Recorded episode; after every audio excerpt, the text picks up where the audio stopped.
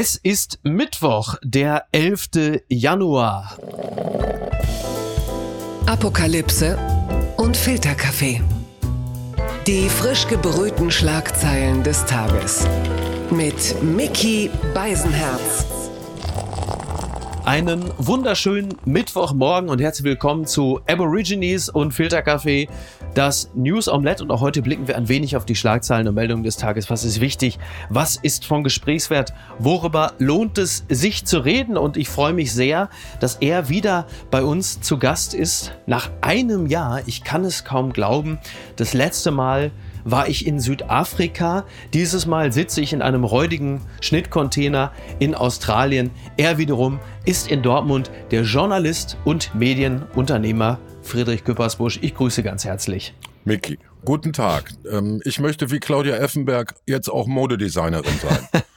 Dirndl, dann wärst du jetzt quasi ein Dirndl-Designer und da ist natürlich die Frage, inwieweit wäre das in Dortmund äh, einträglich? Seitdem Borussia Dortmund mit BVB-Logo auch mal versucht hat, Wein zu verkaufen, Gott. Also das ist so ähnlich wie der Versuch, hochbegabten Förderung in Gelsenkirchen zu machen, würde ich hier auch noch Dirndl. Es gibt auch ein Dortmunder Oktoberfest, zu, zur Schande meiner Stadt, muss ich das sagen. Ja, das ist äh, richtig. Äh, es gibt ja auch ein Dortmunder Gourmetfest, ne? aber das gibt's ja auch in Kassel-Brauxel, wo ich herkomme. Von daher, ne? da wollen wir nichts gesagt haben. Übrigens ist äh, Dortmund, wir beide sind ja Ruhrgebietler, mit einer gewissen Enttäuschung nehmen wir zur Kenntnis, dass äh, die A40, die B1 offensichtlich nicht die Stauhochburg Deutschlands ist, denn gewählt wurde die deutsche Stauhauptstadt 2022 und das ist zu meiner Überraschung nicht Berlin oder Hamburg, sondern München. Warst du ja. auch so überrascht, als du das gelesen hast? Nee, also wir in Dortmund oder Bochum oder Essen sprengen ja regelmäßig einfach ein Stück von der äh, Sauerlandbrücke und sagen, dann sollen die da Stau machen. Es funktioniert hervorragend, können alle hinfahren. Und über Berlin, die Stadt, die du verdächtigst, ähm, sagt man ja, dass das explosionsartige Wachstum der Stadt, die ja relativ jung ist, einherging mit ÖPNV. Also es wurden sozusagen schneller S- und U-Bahnen gebaut in Berlin, als da überhaupt äh, äh solche Probleme wie in alten Städten wie London mhm. oder Paris oder you name it äh, hätten entstehen können. Ja. Der Berlin Berliner kommt mit einem 4.900 Euro Ticket in der Hand zur Welt. Das ist beruhigend. Gut, dann nehmen wir das jetzt einfach mal zur Kenntnis und kommen hierzu. Es gibt sie noch. Die gute Nachricht. UN-Experten Ozonschicht erholt sich offenbar. Das berichtet das Redaktionsnetzwerk Deutschland. Es gibt positive Auswirkungen auf den Klimaschutz. Innerhalb der nächsten Jahrzehnte könnte sich die Ozonschicht wieder erholen. Das teilte ein Expertengremium der UN mit. Bis 2066 könnte sich demnach die Ozonschicht in der Antarktis auf den Stand von 1980 wiederherstellen.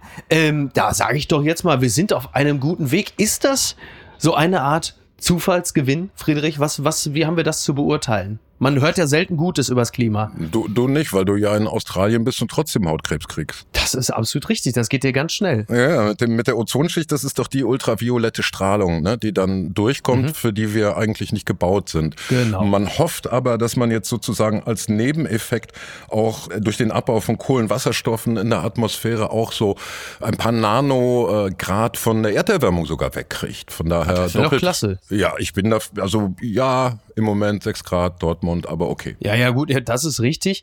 Also das, das ist ja grundsätzlich, man hätte es ja nicht gedacht, dass die Ozonschicht, ich glaube seit den 80ern oder so hat man mhm. immer gesagt, um Gottes Willen, das Ozonloch, es wird immer größer, wir verbrennen alle, wir kriegen alle Hautkrebs und jetzt schließt das Ding sich möglicherweise wieder. Das ist ja erst einmal schön, aber natürlich bleiben solche positiven Meldungen äh, nicht lange allein, denn es gibt eine andere vom Europäischen Erdbeobachtungsprogramm und da heißt es, die letzten acht Jahre waren weltweit die wärmsten seit Beginn der Aufzeichnung. Neue Höchstwerte in Westeuropa, China und Nahost. Laut dem Klimawandeldienst der EU war 2022 das fünf wärmste Jahr seit Messbeginn. Europa erwärmt sich den Daten zufolge von allen Kontinenten am schnellsten. Das berichtet der Spiegel. Also man konnte das auch ein bisschen erahnen, als es in diesem Jahr an Silvester beispielsweise teilweise 20 Grad waren. Da wurden die Böller dann auch nicht ganz so, wobei nass wurden sie trotzdem, weil es war ja 20 Grad und Regen. Ich wohne ja in Hamburg muss sagen, der letzte Sommer war einer. Da hat man schon in Hamburg gemerkt, huch, hier stimmt was nicht, die Stadt wird plötzlich lebenswert. ja, wie geht es weiter? Ja, es ist gruselig. Also ich neige ja durchaus zu so, naja, äh, Warmzeiten, Eiszeiten, Kaltzeiten hat es immer gegeben. Äh, der Massierung, die hier ja auch nochmal in statistische Zahlen beschrieben ist, kann ich auch nichts mehr entgegensetzen. Das ist ja, ja. einfach krass anders. Ja. Wir hatten hier einen, einen schön kalten Dezemberanfang. Das sah aus wie diesmal klappt's und dann ging's völlig daneben und mhm. Badehose raus. Ja, die Skigebiete, das ist ja auch, das sind ja so absonderliche Bilder. Die Skigebiete sehen mittlerweile aus wie der ZDF-Fernsehgarten. Mhm. Und du hast dann irgendwie da so ein Auenland und in der Mitte hast du dann so einen, so einen weißen Streifen, wo du jetzt auch nicht genau weißt, ob da gleich noch irgendwelche Münchner Partyleute kommen und den einfach weg. Also es ist schon, das sind schon absonderliche Bilder und da kann man so ein bisschen, man kann natürlich ein Stoiker sein und sagen, ja, komm, früher hieß es auch immer saurer Regen und Waldsterben und nichts ist passiert. Aber so ganz äh, lässt sich das dann auch nicht wegstumpfen. Ja, Vielleicht ist es einfach nur so ein Rollenspiel, wo wir die Neandertaler sind. Ja, und das geht dann für uns wie aus? Äh, sapiens Tremor. Also es müsste dann jetzt der Homo sapiens sapiens sapiens kommen, mhm. äh, der irgendwie besser auf die Umweltbedingungen eingerichtet ist, so wie der Neandertaler seine Probleme mit dem Klimawandel zu seiner Zeit hatte. Ja, kommt jetzt das, das mit der Anpassung? Nee, Elon Musk will doch äh, Populationen auf den Mars schicken, ja. die dann sowas von bei 500 Grad Außentemperatur und keinem Schutz vor Weltraumstrahlung Ahnung, so, also praktisch Doppelbeisenherz dann. Mhm. Und die kommen dann zurück und sagen, ist, ist mir egal. Da, da gibt es nicht, wenige, die, die, sich das von dir wünschen, ich weiß. Mickey, Mickey ich will ein Monster von dir. schrecklich. Die Schlagzeile des Tages. Ukraine aktuell. Baerbock sagt bei Blitzbesuch in Kharkiv dauerhaften Beistand zu. Das berichtet die Deutsche Welle. Bei einem Überraschungsbesuch in der Stadt Kharkiv sichert Außenministerin Annalena Baerbock der Ukraine weitere Hilfe aus Deutschland zu. Sie sagt, dass sie den Menschen in der Ukraine zeigen will, dass sie sich auf unsere Solidarität und unsere Unterstützung verlassen können. Dazu zählen auch weitere Waffenlieferungen, die die Ukraine braucht, um ihre Mitbürgerinnen und Mitbürger zu befreien, die noch unter dem Terror russischer Besatzung leiden. Kein ausländischer Außenminister hat die Stadt seit Beginn des Kriegs besucht. Ja, das war äh, in der Tat ein bisschen überraschend. Für mich übrigens auch ein bisschen überraschend, dass Annalena Baerbock aus dem Zug heraus eine Live-Schalte machen konnte. Das hm. ist aus der Deutschen Bahn so in der Form kaum vorstellbar, muss man auch mal loben. Und äh, es soll jetzt weitere 40 Millionen Aufbauhilfe geben. Wobei, ich weiß nicht, wie du das siehst. Ich finde 40 Millionen Aufbauhilfe, das ist doch, also, ist ja nix. Oder? Du, du denkst, was man in Duisburg oder Oberhausen mit 40 Millionen machen könnte und resignierst. Beispielsweise. Ja, ja. Ne? Ich meine, das sind zwei Teststationen. Immerhin hat sie diesmal bis zum zweiten Satz gebraucht, äh, um Waffenlieferungen zu fordern. Der ja. dickere Wumms ist eben die Entscheidung äh, mit den Mardern in der vergangenen Woche und das völlig mhm. überraschende Next Step Ding, jetzt muss der Leo rollen. Ja, das finde ich, äh, das finde ich faszinierend, weil genau das, ne, Marder, Gepard, Leopard jetzt, also wir haben Mike Tysons Privatzoo, haben wir jetzt bald einmal durchgespielt. Mhm. Ursula von der Leyen, die spricht sich ja ebenfalls ja. aus für den Leopard 2 und das ist ja nach allem, was ich weiß, so ziemlich das dickste Ding, was wir liefern können. Jetzt kommt natürlich die bange Frage, die sich übrigens auch die Mehrheit der Deutschen stellen, die nämlich laut Umfrage gegen die Lieferung des Leopard 2 sind. Sind wir dann mit der Lieferung des Leopard 2, sind wir dann Kriegspartei? Und da wir ja in diesem Podcast ja auch gerne immer persönlich werden, muss ich natürlich auch dich fragen, was hältst du denn eigentlich davon? Von der Lieferung des Leopard 2? Sollte er denn geliefert werden? Ja, erstmal sehe ich äh, einen gewissen Grad an rhetorischer Unaufrichtigkeit, nachdem sich jetzt alle Wochen, Monate lang an ihr müsst den Marder liefern abgearbeitet mhm. haben, dass selbstverständlich die nächste Patrone sofort aus dem Gürtel kommt und damit natürlich ja. alle Befürchtungen, wenn wir so etwas liefern, dann sind wir in einer Eskalation unterstreichen. Ja. Das zweite, was mich eigentlich mehr ärgert, ist, dass diese Lieferungen den Russen freuen, denn die russische Erzählung heißt, wir sind im Krieg mit der NATO. Ja. Da wird versucht, nicht äh, zuzugeben, dass man einfach imperialistische Gelüste gegen ein Nachbarland hat, sondern äh, dass eben Russland einen heldenmütigen Krieg gegen die böse Hälfte der Welt unter Führung der USA in der NATO führt. Ja. Und dass nun die NATO, du hast es eben gesagt, dann absehbar mit dem Leo 2 äh, nicht nur Riesenfreude am Rheinmetallplatz 1 in Düsseldorf, dem Wahlbezirk von Riesenüberraschung Marie-Agnes Strack-Zimmermann auslöst, Ja. äh, sondern äh, sozusagen auch die NATO packt ihre stärkste Waffe aus. Mhm. Da wird es dann sogar schwierig, rhetorisch, publizistisch, propagandistisch die russische Erzählung zu widerlegen. Ja. Und der dritte Punkt ist, where to go in escalation.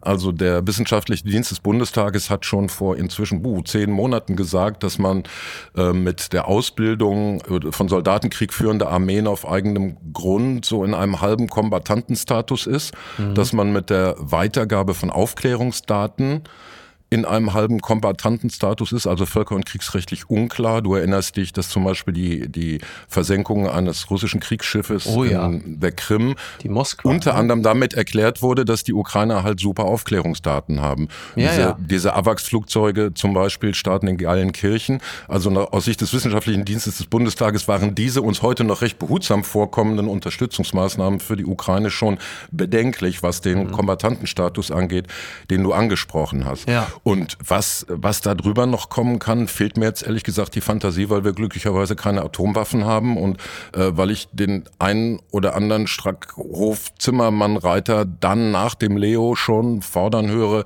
jetzt Flugverbotszone. Und was dann... Mhm. Aber glaubst du, du so, so wie du das schilderst, klingt das ja so, als hat es ein bisschen was Rauschhaftes. Dem gegenüberstellen könnte man ja auch, dass man sagt, na ja, das ist ja jetzt kriegstaktisch durchaus sinnvoll, was da betrieben wird, weil wir ja merken, dass das, was man der Ukraine liefert, egal ob es Waffen sind, aber halt eben auch Know-how und Intel, dass das dazu führt, dass wir in dieser, zumindest für die Ukraine, glücklich ist vielleicht nicht der passende Begriff, aber zumindest vorteilhafteren Situationen sind. Was wäre denn die Alternative dazu? Das, was die Linkspartei immer anführt, zu sagen, wir müssen jetzt Diplomatie wagen und das Ganze am Verhandlungstisch äh, besprechen? Oder ist es einfach nur, dass man sagt, wir sind doch jetzt auf einem guten Level, auf dem bleiben wir jetzt, damit wir eben auch nicht im Sinne von Putin zur Kriegspartei werden. Da ist ja immer die Frage, was, wie geht man vor? Oder muss man jetzt nicht nachlegen, weil es einfach das rational Richtige ist?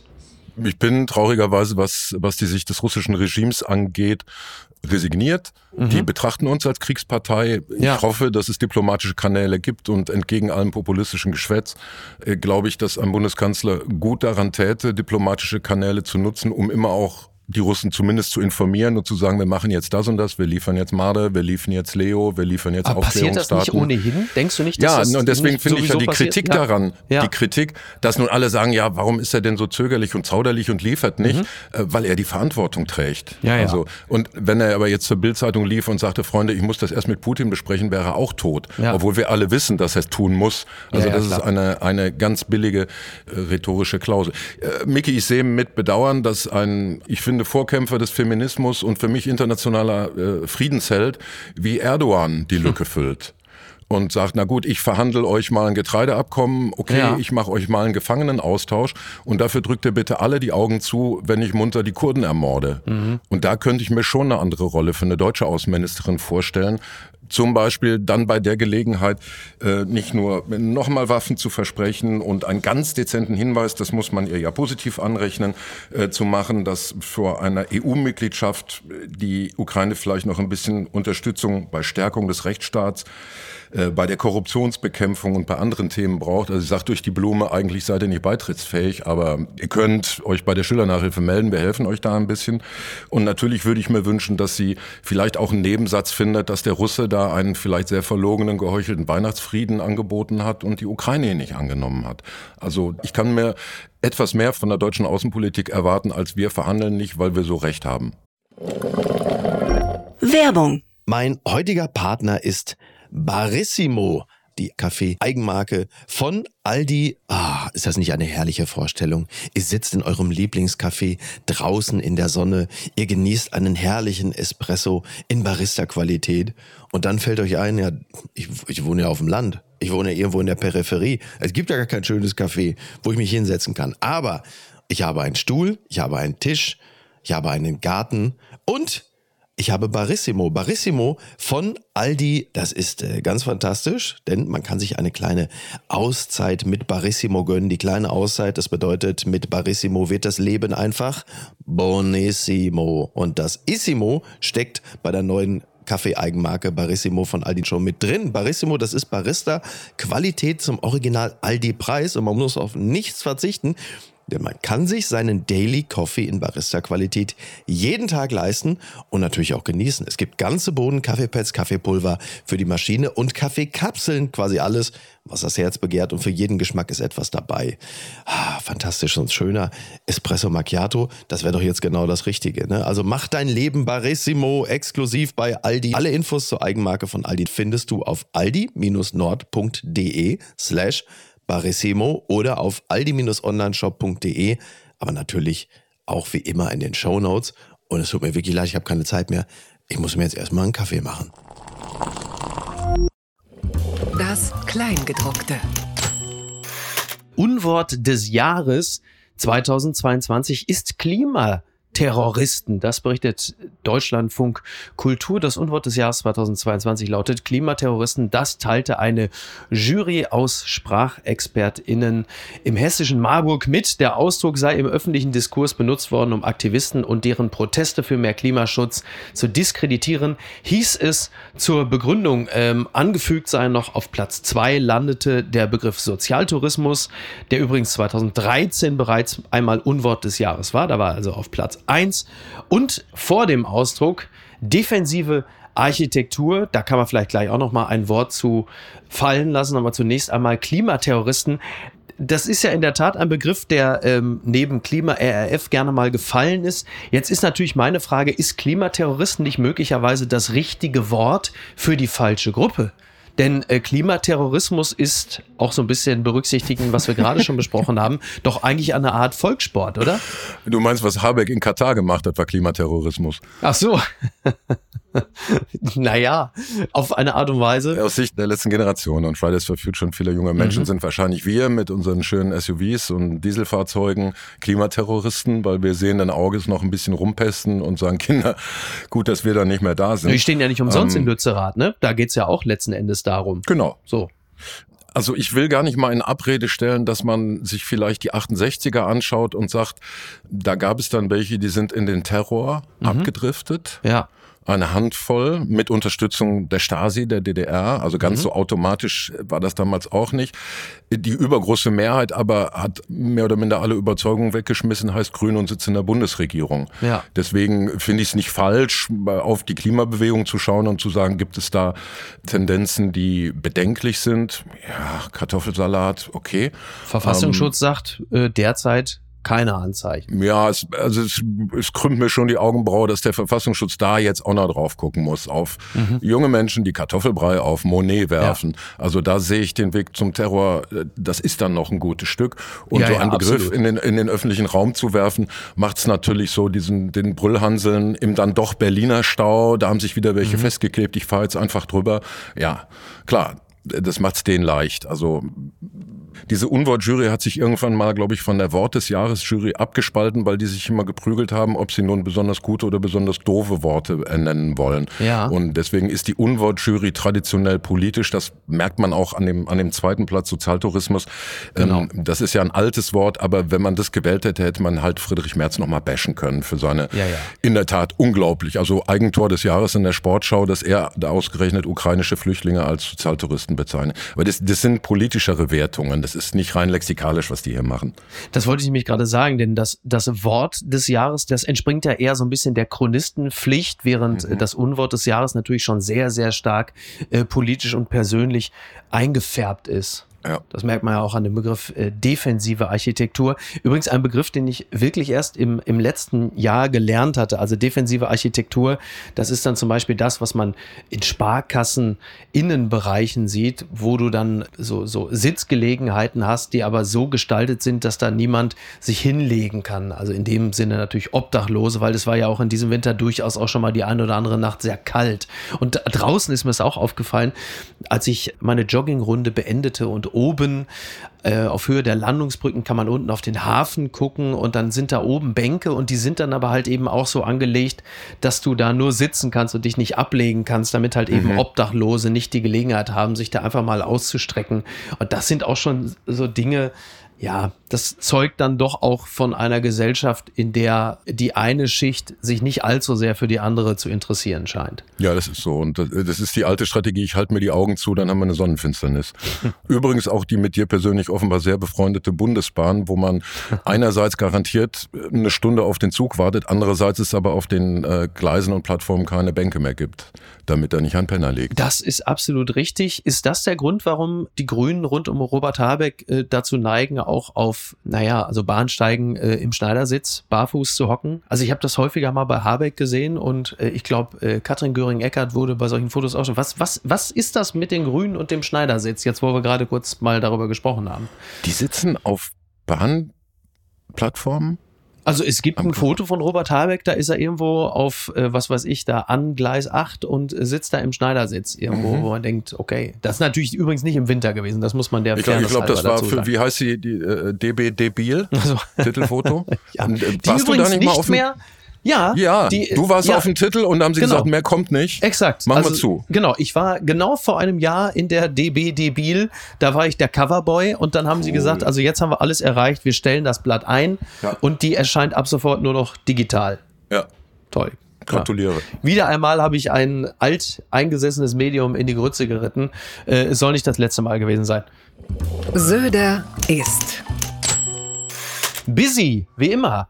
NTV berichtet, Chaos statt Vorwurf. Giffey lädt Söder zum Gespräch. Die Silvesterkrawalle in Berlin mit Angriffen auf Polizei und Feuerwehr bieten Markus Söder eine Steilvorlage für die Kritik an der dortigen Landesregierung. Schauen Sie, Berlin entwickelt sich leider zu einer Chaosstadt. Beginnend bei der Politik, die weder Wahlen organisieren noch die Sicherheit ihrer Bürger garantieren kann. Das sagte der bayerische Ministerpräsident. Und Giffey hat ihn jetzt herzlich eingeladen, sagte er ist immer herzlich willkommen und wenn es da eine konkrete Rückmeldung gibt, dann organisieren wir ein schönes Programm. Das ist doch äh, wunderbar. Ich habe so ein bisschen das Gefühl, Markus Söder begreift Berlin als so eine Art irgendwie so Freilichtmuseum oder Elendstourismus. Ich weiß nicht, wir, wir beide waren ja schon mal im Phantasialand. Da gibt's doch diese Westernstadt. Ich glaube, so begreift Markus Söder Berlin. So, da geht er durch und zeigt überall hier so, so sieht's hier aus.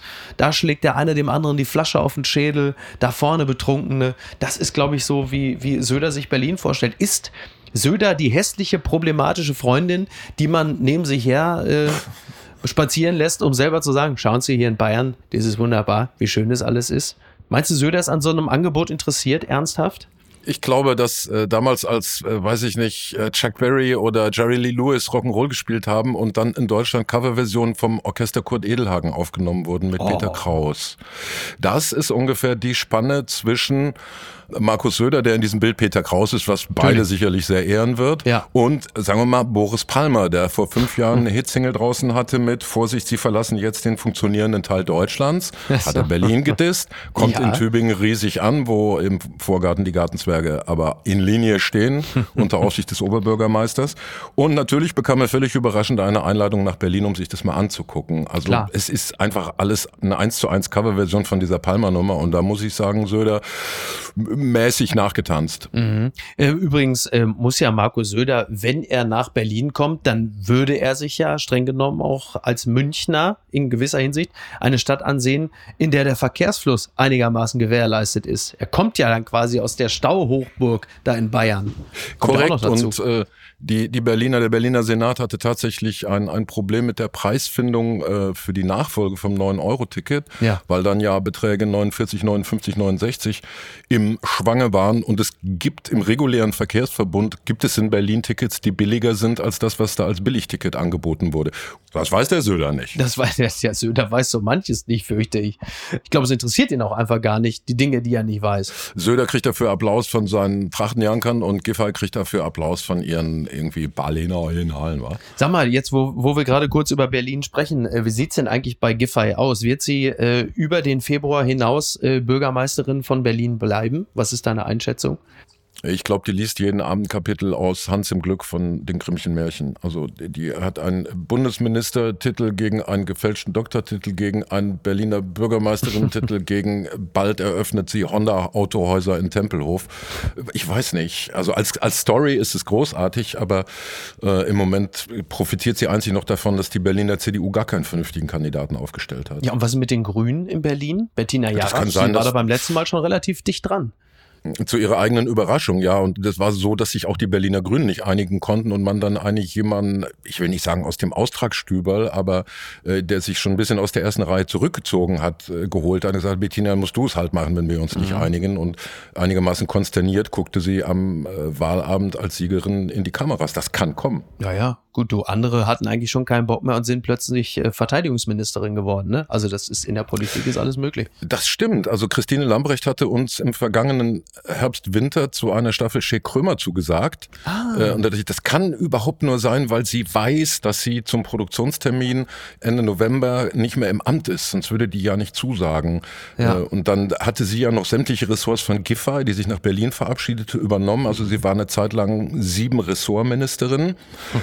Und dann begann die Koalitionsverhandlung der Ampel und dann teilten uns die Referenten, ah, sie hätte zwar zugesagt, aber sie könne leider doch nicht zu Krömer Ach. kommen. Und da, da war ich relativ früh der sicheren Ahnung, die wird irgendwas. Hätte allerdings mhm. auch auf wieder Justiz oder Innen gewettet. Ja. Innen brauchen wir ja bald auch eine neue, ne? Allerdings, ja, wenn Faeser nach Hessen geht, was ja höchstwahrscheinlich passieren wird, ja. dann gibt es ja eine interessante Rochade, wird man ja auch sehen, ne, was dann passiert. Meinst du, Olaf Scholz wird sich möglicherweise von seinem Paritätsprinzip Prinzip lösen, weil er Klingbeil zum Verteidigungsminister macht?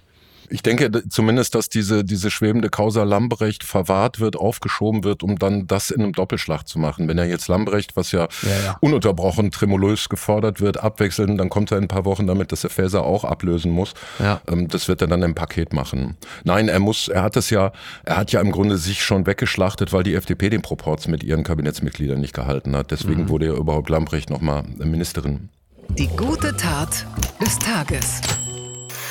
Containern ohne Strafe Berliner Tafel ist dafür, das berichtet die Augsburger Allgemeine. Die Berliner Tafel befürwortet den Vorstoß von Justizminister Marco Buschmann und Landwirtschaftsminister Cem Özdemir, das sogenannte Containern nicht mehr zu bestrafen. Ja, das ist ja derzeit tatsächlich immer noch unter Strafe gestellt und man wundert sich ein bisschen. Und jetzt soll es eine Änderung der Richtlinien für das Straf- und Bußgeldverfahren geben, ne, die ohne eine Gesetzesänderung auf Bundesebene von den Ländern beschlossen werden könnte. Ja, dieses Container, das ist ja seit Jahren irgendwie so ein, ich weiß gar nicht, ein richtiger Streitpunkt ist es nicht, weil eigentlich sind sich alle einig, dass so etwas ja nicht bestraft werden kann, irgendwo Lebensmittel rauszuholen und, und weiter zu verwenden. Ja. Gerade jetzt in den Zeiten, in der immer mehr Leute äh, sich auf die Tafeln beispielsweise verlassen. Und äh, das scheint mir doch, also keinen Tag zu früh zu kommen, zu sagen, Leute, das wollen wir jetzt aber wirklich nicht mehr unter Strafe stellen, oder? Nee. Also in England, wo man meinen könnte, es heißt Containern, ja. Äh, heißt es Dump Diving, also oh. Mülltauchen. Und da nicht so richtig würdevoll, ich, ne? Nee, drum finde ich den Begriff eigentlich besser, weil es zeigt, was Menschen zugemutet wird, damit sie was zu essen haben in dieser ja. stinkreichen Gesellschaft. Und da dann zu sagen, der biblisch erlaubte Mundraub, das ist es ja. Ja. Aus Sicht vielleicht der, der Supermarktbetreiber und Besitzer. Genau. Äh, der wird zusätzlich zu der Entwürdigung der Menschen sich da unterziehen, äh, jetzt auch noch unter irgendeine Strafe gestellt. Das ist äh, Bullshit. Die Tafeln weisen darauf hin, ihr müsst's ja gar nicht in einen Container werfen, wenn ihr nicht, wenn ihr das nicht wollt, dann ja. bringt's halt zu uns. Wir holen sechsmal die Woche ab. Genau. Und ich weiß auch gar nicht, äh, was ein Supermarktbetreiber, ob der denkt, wenn die mir das äh, faulende Obst und vielleicht die, die Folien eingeschweißte Wurst nicht aus dem Container klauen, mhm. dann kommen die vorne in den Laden und kaufen das. Hm. Nicht in tausend Jahren. Die Menschen, die das tun, haben nicht das Geld, vorne in den Laden mhm. zu kommen. Also äh, eins rauf mit äh, Össmann und Buschdemir. Ja. Finde ich sowieso ein super Duo. Klingt doch einfach toll. Ähm, ja. Hat es nicht häufig auch einfach versicherungsrechtliche Gründe, dass das man sein. irgendwie, ne, dass mhm. man halt einfach für so abgelaufene Lebensmittel dann keine Haftung mehr übernehmen will, weil man die dann doch nochmal auf die eine oder andere Art in Umlauf bringt und dann irgendwer um die Ecke kommt und sagt, ich habe eine Lebensmittelvergiftung, weil ich da euer altes Met gegessen habe. Also ja, sagt man, wir schmeißen das weg und dann bleibt das unter Verschluss, damit hier nichts mehr passiert. Ich glaube, es ist oft es, so es soll Mickey so angeblich, also ich weiß nicht, es ist ein Gerücht, aber es soll sogar eine sehr erfolgreiche Fernsehsendung geben, wo Leute unappetitliche Dinge essen. ich weiß nicht, ob du davon gehört hast. ich ich, ich habe davon gehört. Aber ich nee, kann dir nee, aber aus, aus ja. Wenn, wenn ich dir einen Hammer über die Orme ziehe und anschließend verklage ich den Baumarkt, weil ich sage, das wusste ich nicht. Das hat dem Mickey echt wehgetan. Also ja, kann sein, sein, dass es da versicherungsrechtliche Gründe gibt, aber nichts, was nicht lösbar wäre. Also Absolut. dann, dann, dann sollen sie halt neben ihren Container einen Tapeziertisch für 19 Euro hinstellen und die Sachen da drauflegen. Kann nichts Mhm. Ja. passieren. An dieser Stelle äh, muss ich immer an meine geliebte Oma denken. Oma Lore, die hat äh, so Sachen gemacht. Die hat zum Beispiel, die wusste natürlich alles wieder zu verwerten. Die hat so Sachen gemacht. Bei uns zu Hause gab es dann Barmi Goreng. Also sie konnte sehr gut auch international kochen, aber Barmi Goreng mit Salami, das fand ich sehr gut. Das ist wirklich Fusion Food vom Allerfeinsten. Oder halt, du saßt auch mal da, da hast du irgendwas gegessen, was weiß ich, aber Moussaka oder so. Und dann, hm, das war lecker, was sind da alles? Ja, da ist die Paprika, die war schon halb schlecht. Das habe ich weggeschnitten. Du sagst, ja, guck, siehst du, also, toll, ne? Das war auch eine Art des Containers. Das war ein Auszug aus dem herausragenden und an dieser Stelle, liebe Hörerinnen und Hörer, Ihnen nochmal sehr ans Herz gelegten wunderbaren Text von Mickey Beisenherz in der Süddeutschen bist über seine Oma, der äh, mir in sozialen Netzwerken zugeschickt wurde mit, mit Tränensmileys. Ach, das ist Äh, ganz süß. toller Text, Vielen Dank. ganz Dankeschön. wunderbar darüber hinaus, dass es natürlich dein Leben ist und eine Figur geschildert wird, wie, ja, klingt kitschig, aber die gibt's echt nur hier im Ruhrgebiet. Ja, das ist tatsächlich so. Dann kommen wir jetzt mal zu einer ganz anderen Art des Familienverhältnisses. Twitter 280 Zeichen Wahnsinn. Jetzt ist es wirklich ganz weit gekommen, denn äh, wenn sich schon die Sparkasse über dich lustig macht, dann ist es ganz vorbei. Die, die Sparkasse hat getwittert, so ein, so ein Share-Pick, wie es so heißt, ja, und da steht dann dran, Gage Netflix-Doku, 94 Millionen, Gage Biografie, 20 Millionen, die eigene Familie verkaufen, unbezahlbar. Und drunter steht, würden euch niemals verkaufen, eure SparkassenberaterInnen, Hashtag Prinz Harry. Wa- Was sagt das über den Zustand des britischen Königshauses aus, wenn selbst die Ach, ich Sparkasse dachte, der sagt, Sparkasse. ja auch, auch im Zweifel auch das. Ja, also grundsätzlich, äh, Twitter ist das Medium der Leute, die nach 180 Zeichen keine Phantomschmerzen haben, intellektuell. Also da ist dann alles gesagt, was im Oberstübchen möglich war. Von daher ähm, boykottiere ich das mehr oder minder, freue mich Ja. aber über diesen ähm, diesen Hinweis, dass die, die, es ist so krude, ne? Die, äh, eigentlich stehen sie da für die guten alten Familien, Values, gendern aber sehr offensiv, hängen sich halt einfach an ein Clickbait-Thema dran, Mhm. dass da irgendwie jetzt vielleicht auch noch äh, für die Sparkasse Medienaufmerksamkeit zu werben wäre. Ja. Einfach mal husten und ausspucken wäre eine Alternative. Verfolgst du dieses Geschehen rund um äh, Prinz Harry intensiver oder verweigerst du dich dem, weil du sagst, pass auf, das ist intellektuell ein so niedrigschwelliges Angebot, äh, da gehe ich einfach mal links und rechts dran vorbei. Ja, ich kriege da schlechte Gedanken von. Ich, das ist bestimmt ein Arschkartenjob, wenn man auf die Welt kommt und neben einem ist einer, der wird das dann irgendwann und man weiß so quasi ab Spracherwerb, guter zweiter Platz, herzlichen Glückwunsch. Ja. Und die einen kommen damit klar und die anderen kommen damit nicht klar. Und schon befinde ich mich im Wunderland der Küchenpsychologie über einen Menschen, den ich nicht kenne und sag mir, ja, weiter zum Sportteil. Woanders ist es auch beschissen. Blühende Leichenblume in Australien, der betörende Gestank toter Ratten, so schreibt der Spiegel darüber. Mit ihrem bestialischen Duft lockt die Titanwurz Insekten an und aktuell tausende Besucher in den botanischen Garten von Adelaide. Was hat es mit der seltenen Blüte der sogenannten Leichenblume auf sich? Die habe ich in der Tat ähm, die Tage im Fernsehen gesehen, im Australischen und dachte, um Gottes Willen, das ist ja ein Riesenböller, das Teil. Ich weiß nicht, ob du mal den Film Dennis gesehen hast, die Verfilmung mit Walter Matthau als äh, Mr. Wilson. Äh, da gibt es ja auch so eine Pflanze, die nur für ein paar Sekunden blüht. Ganz so kurz ist es bei der Titanwurz nicht. Die blüht allerdings auch nur für 48 Stunden und die Menschen pilgern dorthin. Ich äh, zitiere trotzdem gerne mal.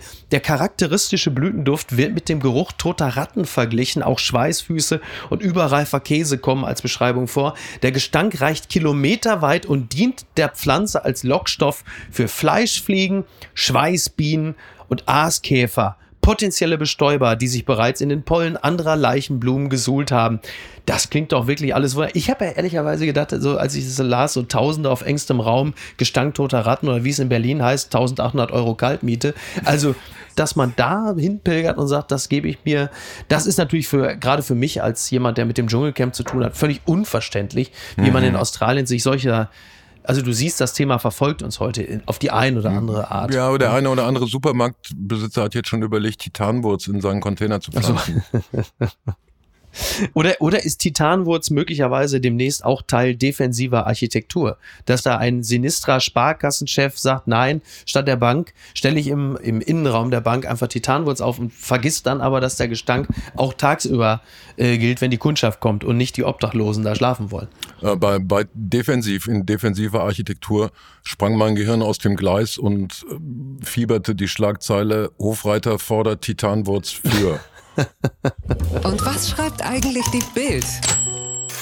Altkanzler unter der Fuchtel, hol mir mal eine Flasche Hafermilch. Also die Bildzeitung begleitet seit Tagen, äh, man muss sagen, besorgt die Ernährungsumstellung im Hause äh, Soyon Kim Schröder.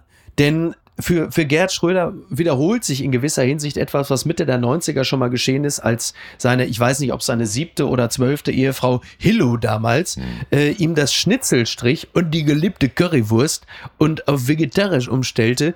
Und jetzt hat auch Soyun Schröder-Kim gesagt, so, pass auf, jetzt ist Feierabend mit Wurst, jetzt gibt's hier äh, Hafermilch und äh, jetzt wird die Ernährung umgestellt. Also ist das die gerechte Strafe für äh, den Putin-Apologeten Schröder oder äh, wie haben wir das zu beurteilen, was da passiert? Und wie lange bleibt er noch? Titanwurz zu Schröder, absolut geschmeidige Überleitung aus Sicht der SPD. Ähm, ich weiß nicht, ob da irgendwas unterschlagen wurde und es einfach rassistisch ist, weil landläufig sagt man, Menschen aus Asien haben nicht diesen Gendefekt, den wir haben, die können halt keine Rindermilch trinken. Also ja. Völlig normal, dass ja. man dann Hafermilch trinkt oder irgendwelche anderen Produkte. Ja. Ähm, dass die Kanzlergattin Nummer, ich glaube, sechs, ähm, das äh, immer eifrig promotet, was bei Schröders zu Hause so los ist. Ja, bitte soll sie machen. Man kann dann daran ermessen zu sagen, wann Nummer sieben in der Tür steht. Ja. Also das war ja auch das Anfang vom Ende, wenn äh, Legenden halber drei schwere schwarze Staatskarossen in Schöneberg vor äh, einer bestimmten Currybude stoppten mit quietschenden Reifen und Kanzler und Tross sprang heraus und Currywurst für alle. Da stand es um die Ehe Nummer hm, vier mit Doris mhm. Schröder. Köpf schon nicht mehr so gut. Das ist interessant, ne? Sie stellt die Ernährung um und er den Beziehungsstatus. Also das ist, äh, da muss man halt so ein bisschen drauf achten. Man hört die Uhr ticken. Ja. Vielleicht will er auch eine jüngere. Ja, man hört die Uhr ticken. Sag mal, war Gerd Schröder eigentlich auch mal ein Fall für Shea Krömer? Jetzt so hinten raus nochmal kurz gefragt. Ja, habe ich äh, zu jeder gottverdammten Staffel eingeladen und die Absagen wurden immer länger. Ja. Also das, ich habe das dann, das, das ist eigentlich ein schlecht, äh, oder sagen wir mal keine geschickte äh, Führung dieser Auseinandersetzung. Wenn ich ein Zweizeiler Absage kriege, ist okay, versuche ich nicht mehr. Aber wenn beim nächsten Mal drei und beim nächsten Mal vier Sätze kommen, äh, nährt es in mir äh, natürlich den Verdacht, wenn ich das nur lange noch mache, irgendwann kommt er. Aber äh, nein, hat nicht mehr geklappt. Hat nicht mehr geklappt. Aber möglicherweise ähm, machen Kurt Krömer und du ja irgendetwas anderes. Das ist ja nicht ausgeschlossen. Er spricht da sehr positiv von dir. Ja, das äh, äh, tut mir auch jedes Mal sehr gut. Und äh, das ist ja ähm, so, so im Arbeitsalltag eine Situation, wo man nicht jedes Mal an den äh, Right Livelihood Award denkt, wenn man mit Kolleginnen und Kollegen zusammenarbeitet und vielleicht auch mal was Dummes sagt oder unsensibel ist. Und dass das nicht war oder dass er mir jedenfalls da nichts nachträgt und eine gute Erinnerung an die Zusammenarbeit hat, genauso wie ich auch. Das ist sehr schön. Sehr schön. Dann ähm, bleiben wir äh, harmonisch und, und steigen im, im friedliebendsten aller Sinne aus. Lieber Friedrich, ich äh, danke dir ganz herzlich. Würde mich äh, sehr freuen, wenn du demnächst wieder bei uns zu Gast wärst. Es muss dann aber auch wirklich nicht so sein, dass ich wieder irgendwo am Arsch der Heide bin und du in Dortmund sitzt, sondern wir können das auch gerne schneller machen, als uns ein Jahr Zeit zu lassen. Ich habe nichts dagegen. Ist mir eine Ehre, Micky. Großer Spaß gewesen. Dank dir ganz herzlich. eine gute Zeit da unten. Dankeschön. Danke dir. Lass es dir gut gehen. Ich bin sehr gespannt. Wir können jetzt äh, immer noch eine Kerze für Martin Semmelrogge anzünden, der bislang noch nicht auf australischem Boden ist. Also das ist mein, mein Kenntnisstand gerade. Ne? Kenn ich, berühmte Modedesignerin, ne? Was? Welche Modedesignerin? Wir sind Hilf jetzt mir. alle Modedesigner. Ich bin, so. ich bin ein bisschen neidisch auf Claudia Effenberg.